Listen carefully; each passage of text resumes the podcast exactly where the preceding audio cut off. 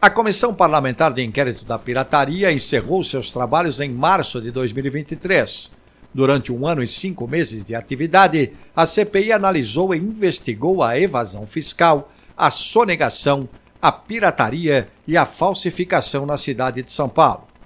A CPI foi instalada em 27 de outubro de 2021 e a primeira reunião ordinária ocorreu poucos dias depois, em 3 de novembro. A maior parte dos trabalhos foi realizada em 2022 e 2023.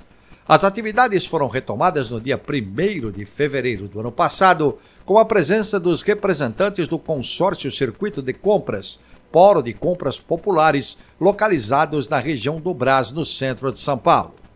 Outro destaque foi a reunião extraordinária em que o empresário chinês naturalizado brasileiro Lau Qinchong e sua esposa, conhecida como Miriam, estiveram presentes.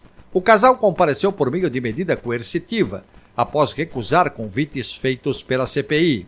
Eles foram acompanhados de seus advogados e se reservaram ao direito de permanecerem calados.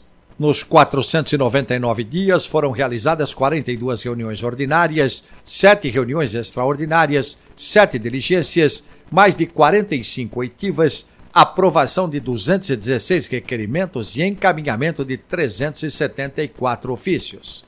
A Justiça acatou ainda seis pedidos de condução coercitiva, além de ter concedido a convidados seis habeas corpus e sete mandados de segurança.